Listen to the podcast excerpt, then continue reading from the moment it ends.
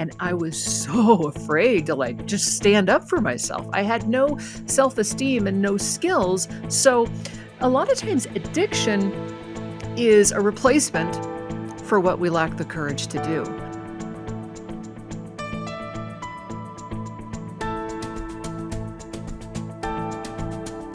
Friends, and welcome to Genuine Life Recovery with me, Jody Stevens. Today's show is about why relapse is a normal part of the recovery process. Now, that doesn't mean it's encouraged or anything like that. There are some people that get into recovery for addictions and they get a sponsor, they do the program, and they don't relapse. But more often than not, relapse happens on the road to sobriety and ultimately uh, abstinence abstinence from the addictive substance. By the way, please share this podcast on social media or with anyone you know that struggles with addiction maybe someone in your family uh, or maybe a friend. I would appreciate that. Thank you so much. So, why relapse is a normal part of recovery. So, what is relapse? Well, there's relapse and then there's lapse.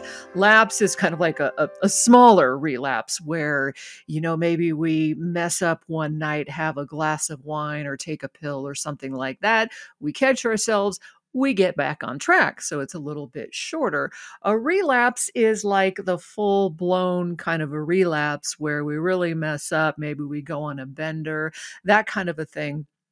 Um, but ultimately, a relapse, of course, is falling back into the pattern of habitual behavior. So, whatever it is that we're trying to quit, whether it's drinking, whether it's drugs, whether it's gambling, whether it's, uh, you know, food, those are, there's uh, substance addictions, which is drugs and alcohol. And then there's process or behavioral addictions like food and like gambling and sex and things like that but these are all addictions, right? Um, different types of addictions, but they're still things that we often, as we're trying to overcome, we're going to relapse that's just part of life right it's it's normal i mean think about you know if if you're struggling right now and you're trying to quit drinking or using okay uh congratulations because here's the thing you're since you're thinking about it and since you're working towards sobriety you're on that road. So don't give up don't let a relapse stop you.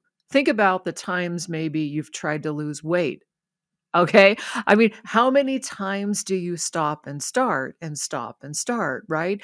I've been on like 15 diets in the last year.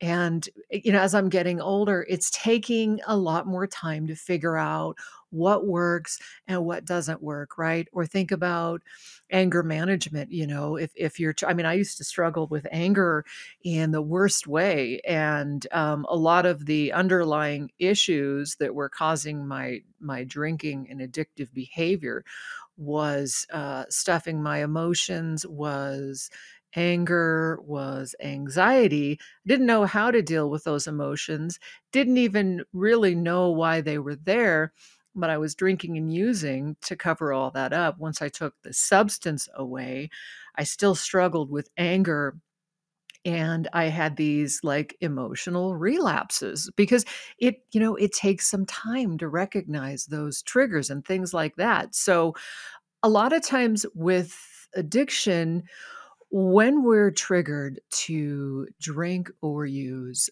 sometimes we're so out of touch emotionally. I know I was that we don't even know why. So that's why relapse can be so common because you're falling back into this addictive pattern, but you don't even really have the tools and the emotional sobriety to understand why and uh, what's going on. So, one of the wonderful things about a relapse is it can be a really great time to start to recognize triggers. So, we have this relapse, then one of the good things to do is to kind of take a step back, like work with your sponsor um, or therapist or counselor, but take a step back, right? And think about what triggered this? What was going on before this relapse happened? Was it something that happened at work? I used to struggle with my job. I was in radio and media for 30 years, and I had a difficult time standing up for myself and things like that. And a lot of times I felt so powerless over like my boss or what people thought of me and things like that. And I was so afraid to like just stand up for myself. I had no self esteem and no skills. So a lot of times addiction is a replacement for what we lack the courage to do. I felt powerless to stand up for myself, but by drinking and using, A, I was soothing those emotions, and B, I was kind of taking my power back. And so as I began to understand this, I began to learn the tools to get my needs met, to be more assertive. And then the triggers weren't as bad. And then slowly they just decreased over time to where I don't have those triggers anymore. But it was a work in process, right? It didn't just happen overnight. It takes a long time because remember, when you have a relapse, it's more an emotional lapse and then you're filling it with a substance okay? So it's really about the a lot of the emotions and sometimes the environmental cues and things like that but so you have a relapse so looking back like like i said was it something at work? Was it something my mom said? Right? What was it um you know driving by the bar? Was it the smell? You know there's a lot of different triggers or cues. So when we have a relapse it's good to take some time and prepare for the next time so that the next time we will be successful you see? So it's it's okay but you just got to learn from it right? Learn from your mistakes pick yourself up and try again. So are you with me so far? I'd love to hear from you. Um, how do you deal with relapses if you've been sober for a long time? How did you overcome those lapses and things like that? So What's the biggest cause of relapse? One of the biggest causes of a relapse in anything, whether it's food or gambling or drugs or alcohol, is negative emotions. Okay. So again, you relapse into the substance. Okay. But a lot of the real relapse is an emotional process. So one of the things we want to do is begin to understand the emotional process or the turn of events that cause the the, the relapse, right? And the ultimate goal really of sobriety is learning to deal as they say right with life on life's terms right without turning to a substance so so they call it like emotional sobriety or learning to deal with the things that come up like right the bible says jesus says in this life he says, You will have trouble. you will, tragedy will come, but take heart.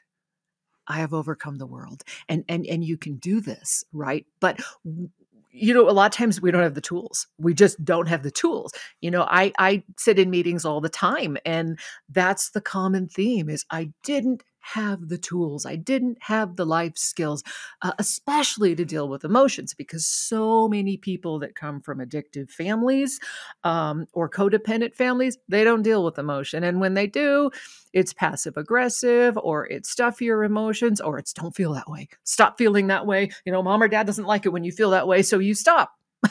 and so you you you get into this addictive pattern of, of escapism so early in life that you know, we get older and we're drinking and using to cover up all this stuff.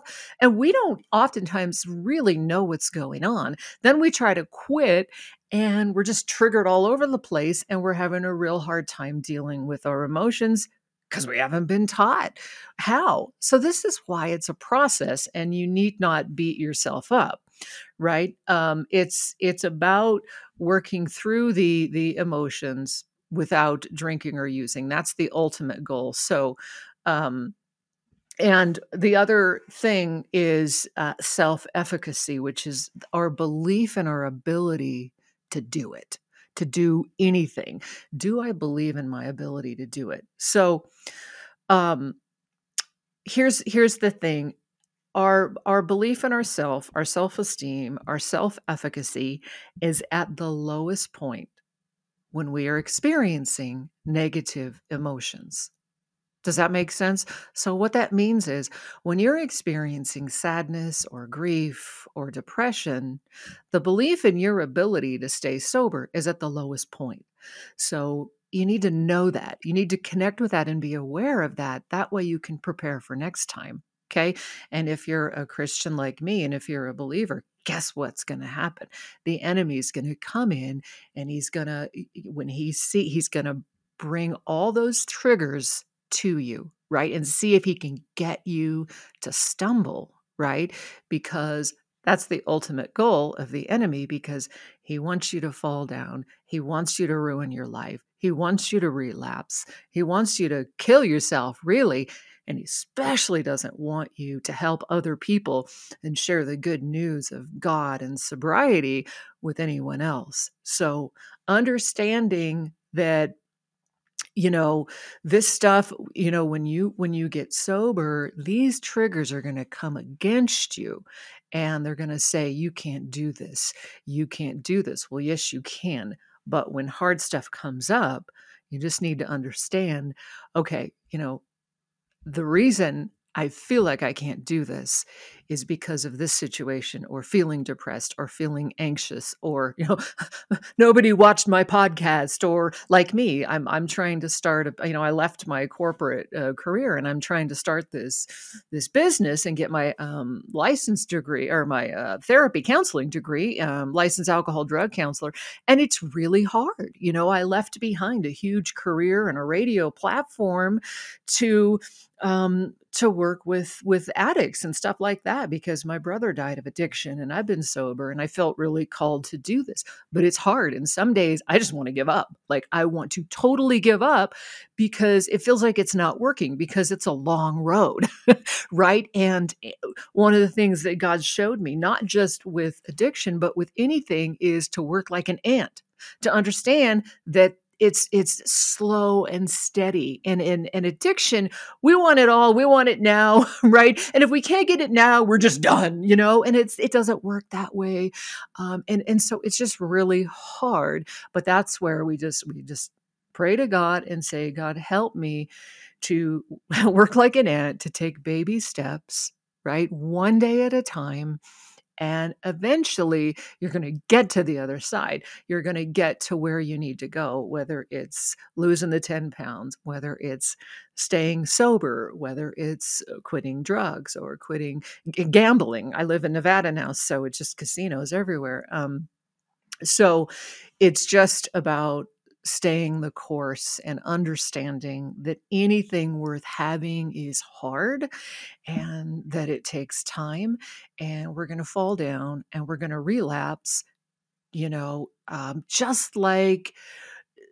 everything else in life. Everything else in life is hard. Losing weight is hard. And so again the goal is not to, to relapse but if you do to pick yourself up and um, to keep going. Because a lot of times with um, addiction, it can be an unconscious escapism that we we learned early early, early in life. Like I was talking about, if our feelings weren't validated or we were told we were wrong or to put those things away, we may have learned to escape a long time ago. For me, I went into like fantasy land and I dreamed of all the, you know, visions of grandeur, you know, like they talk about in in recovery. So I I was um, a dreamer and doing this kind of escapism thing. And then I found the alcohol. And so I was continuing my way of escaping my emotions and the hard things a long, long, long time ago. Okay. So it can be super unconscious. So you can literally be going along, get triggered, fall back into your addiction, wake up the next day and not even know what happened. Now, people that don't struggle with emotions in the way addicts do would be like, "Well, what do you mean? How do, uh, how does it just happen and you don't know it?"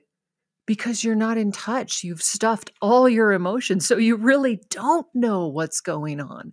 So, again, keeping one of the things that's helpful too is to write this stuff down or keep a journal of triggers that cause the lapse. So, again, reflecting back what happened, uh, and then keeping a journal of environmental triggers. Is it sights? Is it smells? Is it driving by the bar? Is it that person in my family that I really need to have better boundaries with? Is it when someone criticizes me and my self esteem goes back in the toilet, or I can't get that date, or something my husband or wife says. Understanding these triggers and knowing, okay, this is a cue or a trigger. Then from there, we work on skills and strategies, right? So, how to handle those triggers so that we can remain sober through that process. The other thing is if we look at addiction as a disease, if people are super far, far along in their alcoholism and their drugs, sometimes relapses are unavoidable because, um, for instance, we used to have to give my brother alcohol so he wouldn't have seizures and stuff because he was in the disease portion of his addiction before he died his what happens when you use for a long long long time is your brain and your body starts to adapt and it changes. It ab- actually changes. It's like a diabetic. You keep doing the same thing your your body starts to change. So what oftentimes like with that's why they with heroin addicts they'll often have them on methadone for quite some time because it helps with withdrawal and it also helps with relapse. So there's also that disease model where when we get so far into our addiction sometimes we need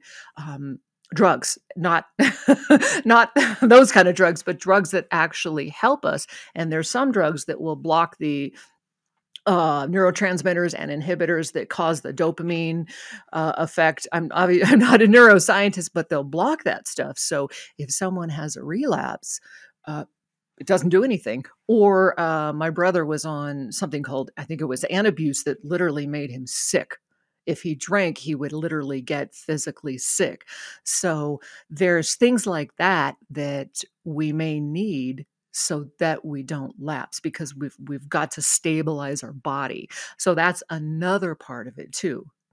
Now, the other really important thing about having a relapse is to not beat yourself up and criticize yourself and um, fall into um, what happens to me with food. now that I'm not drinking or drugging, this happens to me with food, and so I'm taking my own advice. Uh, it's it's called abstinence violation effect which is a, a, good name, right? It sounds so nice and clinical. Uh, I'm working towards my alcohol drug license. I think I told you. So the stuff I'm telling you is actually, you know, uh, these are actual relapse prevention tips and things that are, are great for people in recovery because they've been proven to, to work. I'm going to do a series on relapse prevention tips, but what what that basically is abstinence violation effect is it's this all or nothing right? It's it's where we say well you know what? I had that glass of wine so screw it. You know i'm just going to drink the whole bottle like i'm done you know and then i'm then i'm going to go on this 5 day bender. And that happens all the time. And i used to do this as well. Uh, well i had a beer so i might as well have 20 um, now, this also happens to me like with food, right? It's like, well, I had the donut, so I might as well have 50 more. And the, the truth is that that's that's the lie. You you don't have to do that. Um, there are plenty of people who have had a glass of wine and then stopped and called their sponsor. Sometimes that's not possible, depending on our level of alcoholism. Sometimes, you know, I, I, struggled with where once I started, man, I just couldn't stop. But there was a there was a point when I first started drinking um, for the evening or whatever, where I knew I could quit, but a lot of times I I just kept doing it because I wanted to whatever the case is for you, even the next day, you pick up the phone, you call your sponsor, you you you call your therapist or whoever, and you start again. You can do it. Um, I've I've just been learning this with the food thing. I mean, I I literally have said, okay, you know, like the other day, um, my husband orders a pizza and breadsticks. I'm like, really? really? And I was so hungry. It was just supposed to be for him. It was like a small pizza, but I'm like, give me some of that, you know? And so I'm I'm eating it and it doesn't even taste very good. And, and I'm I'm getting into that, well, if I'm gonna eat this, I might as well just blow it for the whole day. And I thought about this and I thought, no, no, because that's called a lapse. Not a relapse, it's a lapse. All right, I had a piece of pizza, a couple breadsticks. No big deal. That's a lapse. We're going to pick up.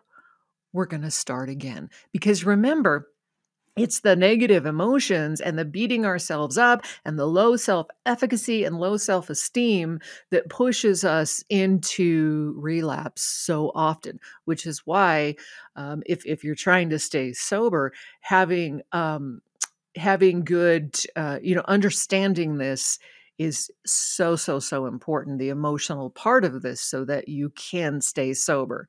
Okay. So, some takeaways for you from this show relapse is a normal part of recovery. Certainly, I don't want you to relapse, but if you do, pick yourself up, keep going. Don't beat yourself up. Pick yourself up and uh, call your sponsor or your counselor and start again. And remember that you can do this. Remember, one day at a time, work like an ant. it takes time. It takes time to get sober. It takes time to build a new life um, away from drugs or alcohol and other addictions. It just doesn't happen overnight. You, you, need to give it time, right? Baby steps. Also, negative emotions, a huge cause of relapse. So, work on strategies for dealing with negative emotions in a healthy way. Check out the episode on emotional sobriety I did, and that'll tell you a little bit more about just what is emotional sobriety and why is that the goal towards um, towards recovery. And also, relapse is a great time to meet with your sponsor or therapist and work on learning about those triggers or cues, whether they're emotional or mental or physical cues, or even like the spiritual cues where you need to pray because you know the enemy's coming in and trying to take you down. Recognizing that and then working on strategies for those times, whether it's prayer, whether it's deep breathing, um, you know, things like that, whether it's um, you know, for me, I can be very negative. So I, I, have to change my thinking patterns a lot and stop and practicing gratitude. And gratitude's been huge for me in the sobriety process. There's going to be a lot of things that are going to work well for you, and it's figuring out what those are. And then don't fall into the abstinence violation effect or that black and white thinking where we say, oh, you know, I messed up, so I might as well just go all in. No, you might as well not. you might as well just stop and get help and pick up where you left off. I mean, doesn't that make more sense? Right? Okay. So, friends, thank you so much for being here. And again, please share this podcast on social media or with anyone you know, family or friends who struggles with addiction. And you might be wondering, okay, so what are some of those relapse prevention strategies? So join me next time for a, a short series on relapse prevention strategies. thanks for hanging out, and I'll see you next time.